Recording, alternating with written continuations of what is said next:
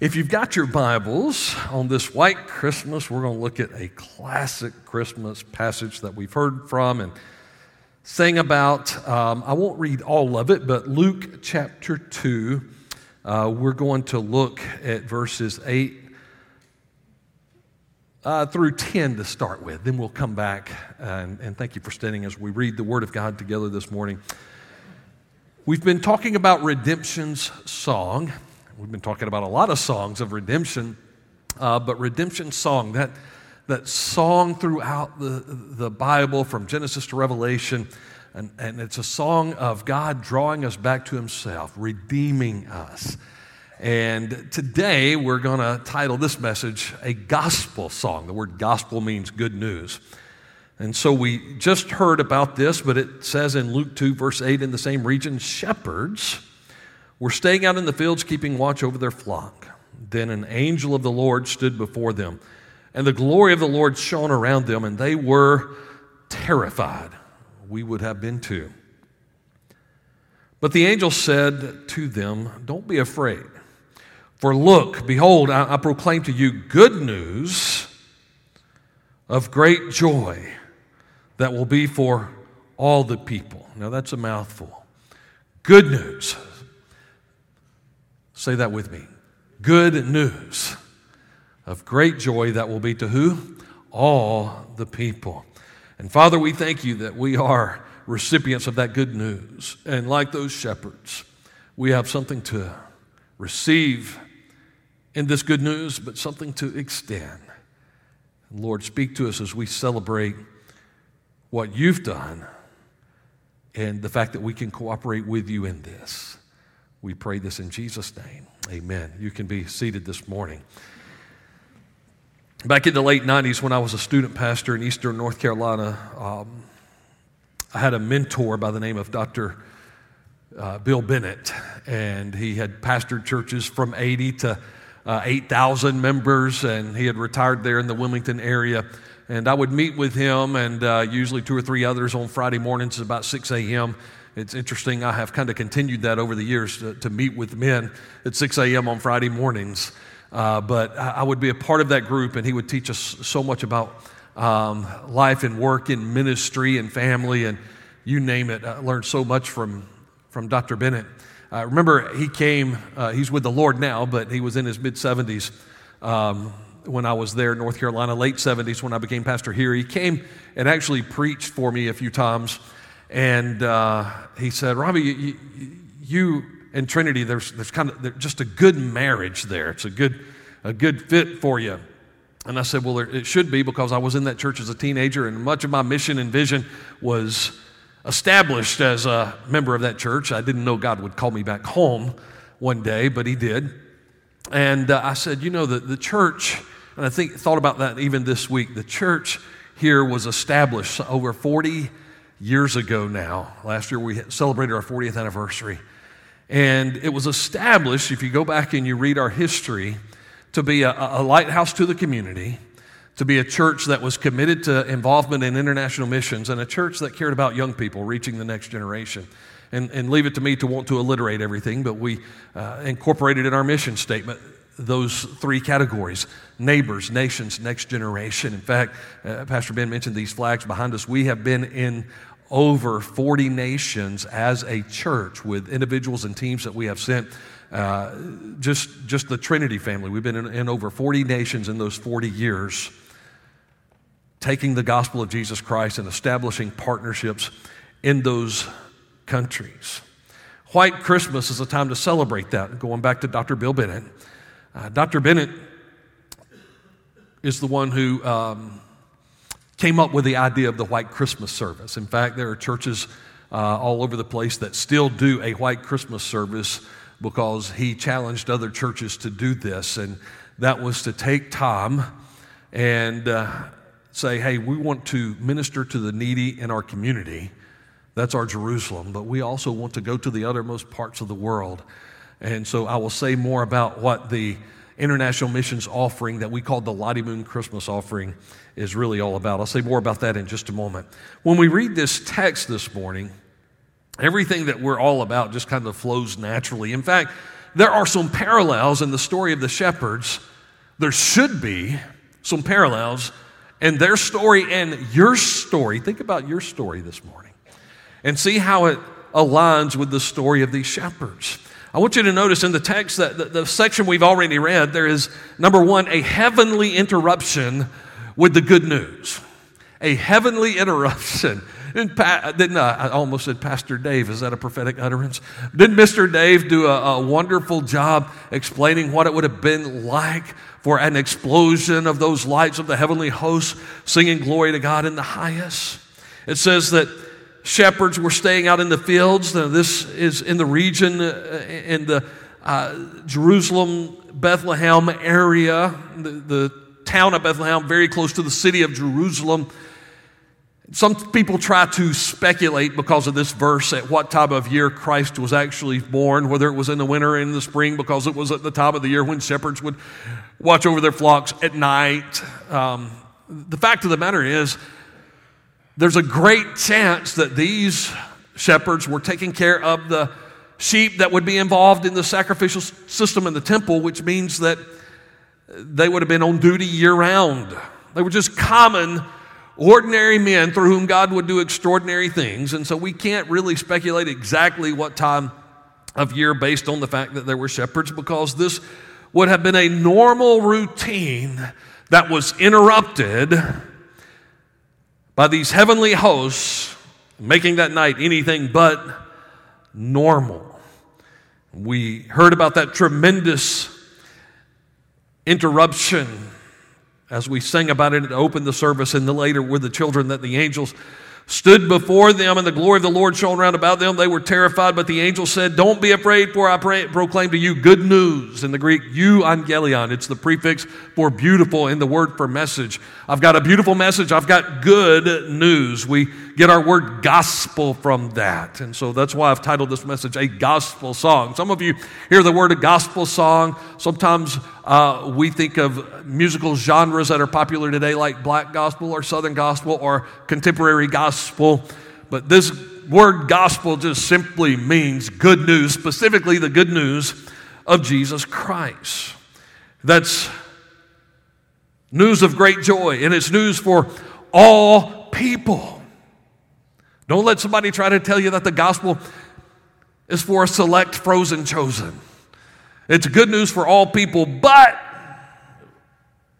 all people are responsible to respond. Response able. We have to respond to the gospel to as many as received him. And only to those who received him, to them he gave the right to be called the children of God, even to those who believe on his name. Today in the city of David, a Savior was born for you who is the Messiah, the Lord. This will be a sign.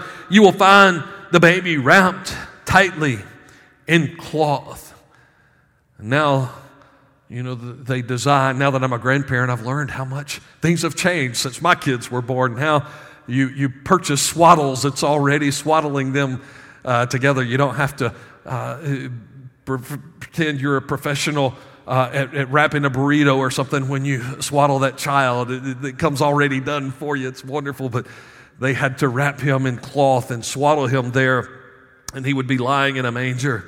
And suddenly there was a multitude of the heavenly hosts with the angel praising God, saying, Glory to God. This is the, the Gloria in Excelsis Deo in Latin, and many believe that the, the tune of that Gloria in Excelsis Deo has traveled through the centuries, some even arguing all the way back to the angelic hosts.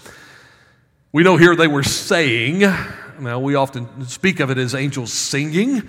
Um, it's interesting, it's hard to find a place in the Bible where the angels actually sing, but they were saying, and probably melodiously saying, Glory to God in the highest heaven and peace on earth to people he, he favors or, or to those who receive that favor, on those whom his favor rests. And so, this heavenly interruption was something that was new to these shepherds, but have you ever noticed how many times there were beautiful heavenly interruptions in the Bible? And it should parallel something that's happened in your life and in my life. Um, Abraham, as, as God established a nation that would become the nation of Israel, Abraham was interrupted, and, and God said, Hey, you're going to pack up your family and you're going you're going to move west. Where are we moving? I'll show you when you get there. Boy, don't you think his family loved that? Ladies, you especially like that, right? If your husbands come to you and say, yeah, we're, we're moving west. No. That was an interruption that shook things up a little bit. Think about Moses. You're going to do something difficult. His heavenly interruption was in the form of a bush that was burning, but it was not being consumed. And the Lord spoke to him from the bush and said, Take off your sandals. You're standing on holy ground, and I've got a job for you to do. You talk about a heavenly interruption, everything was going to be changed from then on. Jacob, after sending his family across the creek, is jumped by the angel of the Lord in a wrestling match with what many believe is the pre incarnate Christ, a Christophany. As the angel of the Lord wrestled with him and he wouldn't let go and begged for the blessing of God. His life would be forever changed as a result of that. Joshua, similar encounter with the angel of the Lord that said, I'm going to be with you as you go into this promised land, this new season of life. You've got battles to face, but I'm going to be with you. It was an angel of the Lord who appeared to Joseph. And you talk about a heavenly interruption. The one to whom you are betrothed is expecting a child and you're not the daddy. And then we're specifically told that the angel Gabriel comes to Mary and explains that what you have living within you is from the Holy Spirit. All this was explained, these were heavenly interruptions. But here, this major announcement to these ordinary men through whom an extraordinary message was going to be delivered. A whole army of angels begins to appear in the sky, interrupting their lives forever with the greatest news to ever be proclaimed that Messiah has come. Here's the question When did you hear the gospel song? When did you understand with clarity? That Jesus Christ has come to die for you, that he has risen to give you life everlasting. Can you remember that moment? Oh, I know that my parents told me about Jesus, and I, I know that I had a faithful preacher who proclaimed the good news. But when did it pierce my heart? I remember I was a 10 year old. I was at a kids' camp, Hard Labor Creek State Park in Rutledge, Georgia, and a pastor stood and he proclaimed the good news, and I understood that I need to appropriate faith, that I need to turn from sin itself and trust in Christ alone. That was the gospel. That was the good news.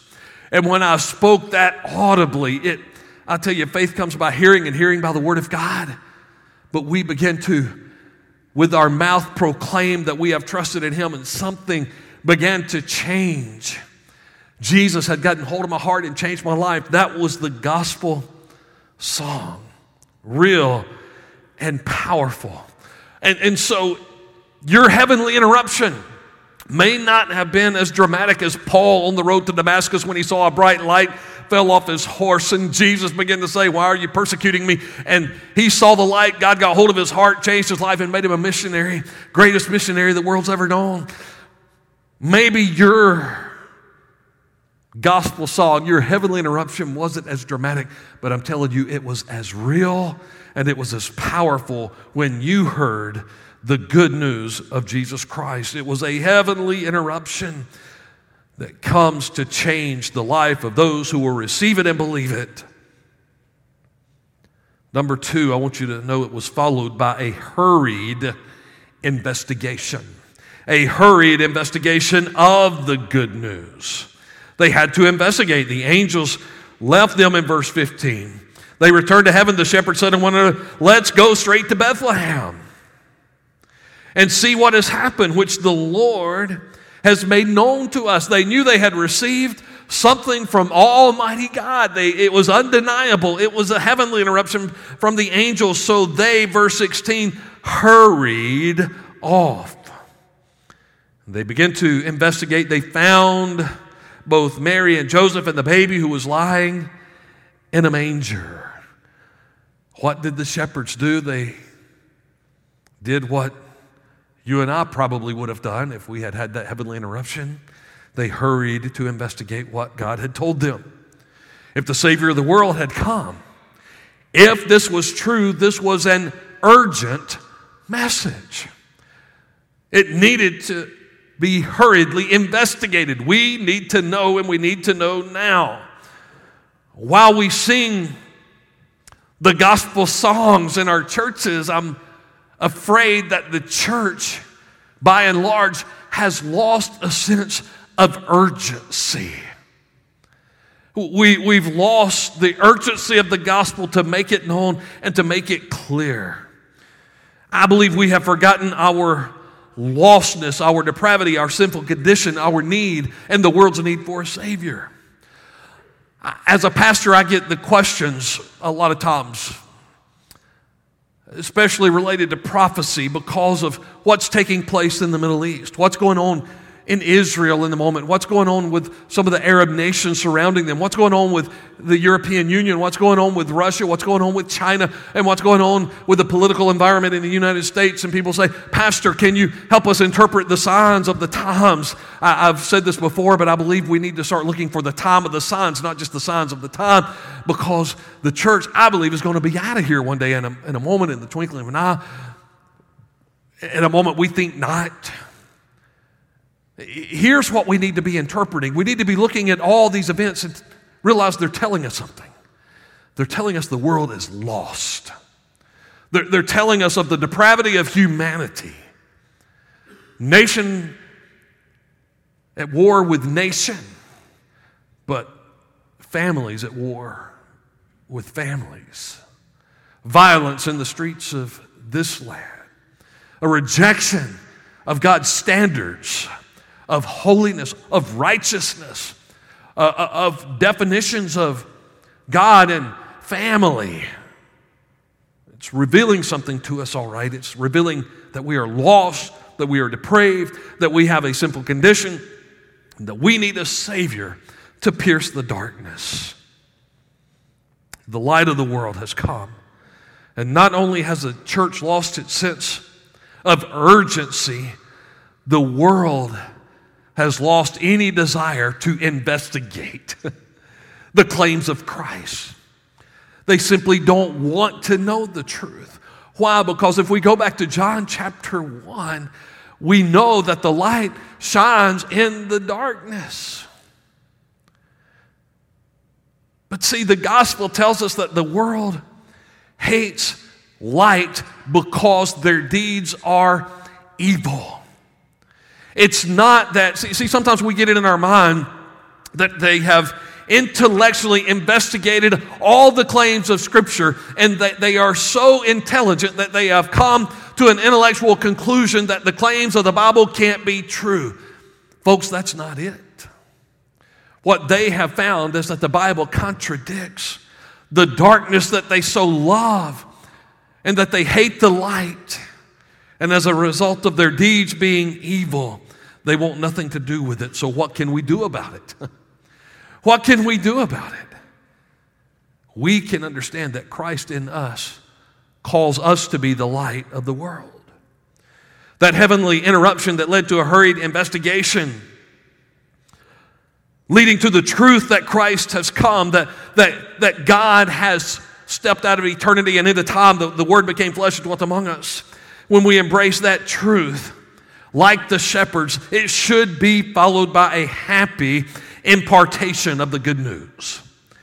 A happy impartation of the good news. What did they do with what they discovered after seeing them? Verse 17, they reported the message that they were told about this child. They began to tell other people. All who heard it were amazed at what the shepherds said to them. These shepherds, I think, became a picture of what the disciples would be later ordinary. As Acts says about the disciples, ordinary, uneducated men that turned the world upside down. Ordinary men through whom God got hold of their hearts and would do extraordinary things. Mary is treasuring all these things in her heart, meditating on them. By the way, she would eventually see her son die on a cross for the sins of the world, and see her resurrected son commissioning the apostles to take the good news to the nations. Don't think that Mary was always quiet. She would birth, uh, burst forth in song. Luke chapter 1. But the shepherds returned different. How are they different? Now they're glorifying and praising God. So their witness was in their words, articulating with clarity that they had seen the Christ, the Messiah had come, but also in their worship and celebration and praise of who he is. For all the things that they had seen and heard, which were just as they had been told. They had become witnesses, imparting the good news to those around them, a life of making Christ and his glory known. For all of us, there should be a moment in time we could point to where there was a heavenly interruption. We understood the good news and we trusted that there was a hurried investigation where we were able to clarify and articulate that good news and a happy impartation, we make it known to others. So that's what we come to celebrate today. We call it White Christmas, but it's an opportunity for us to impart the good news through the way that we minister the love of Christ in our community. Jesus said, As you've done it unto the least of these, you've done it also unto me. But also how we give to missions around the world. We call our international missions offering the Lottie Moon Christmas offering. Some of you grew up hearing that. For others of you, it's probably new. Who was Lottie Moon? Charlotte Moon, known as Lottie, had rebelled against God, the faith, and her parents in her teenage years. She ended up going off to college at, to the Albemarle Female Institute in Charlottesville, Virginia. Now, some of you know that the University of Virginia is in Charlottesville, Virginia. And at that time, the University of Virginia, sorry, ladies, that was for the, the males. And the Albemarle Female Institute was the female counterpart to the University of Virginia. While she was there, she was invited to a worship service at First Baptist Church of Charlottesville and she heard the good news. And the gospel of Jesus Christ so changed her life. She committed herself to two things to know Christ better and to make him known. To know him better and to make him known. Paul said, I want to know Christ and I want to know the fellowship of sharing in his sufferings. And she was willing to do that. That I might somehow attain to a resurrection knowledge of Christ. And she wanted to experience that. For her, this meant answering a call to international mission. She would spend four decades as a missionary in China, and she would remain single during that time.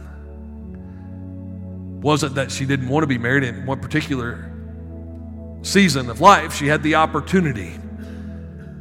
But the man that was interested in her hand put question marks on the Bible. And so she had little to do with him. She was faithful to God's word, faithful to the mission. But she noticed something. And by the way, China, when you go back to the 1800s, was not this place with thriving modern cities. It was primarily an agrarian society, impoverished all over the nation. She would sacrifice much. But she became famous for writing these letters back home to her church, to the mission board, what was called the Foreign Mission Board, that is now called the International Mission Board, IMB, sending thousands of missionaries all over the world because of your faithfulness in giving. She would write to the mission board, she would say, We need two things. we need more financial support over here, and we need more help. We need to raise more money. And she would write these letters encouraging people to give to support the mission. And so the international missions offering eventually was named after her, I think around the year 1888. That we would give to international missions in honor of someone who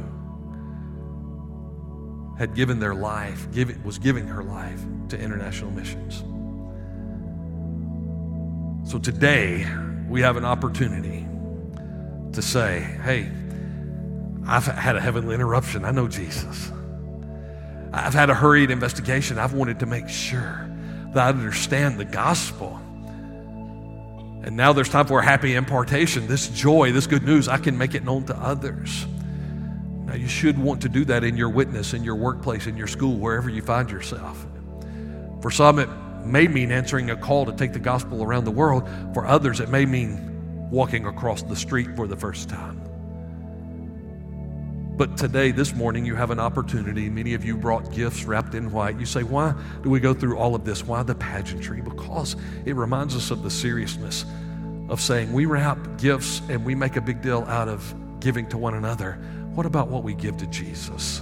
And as we're giving unto the least of these, we're giving it unto Him. But also, there is a basket right here at the front of the platform.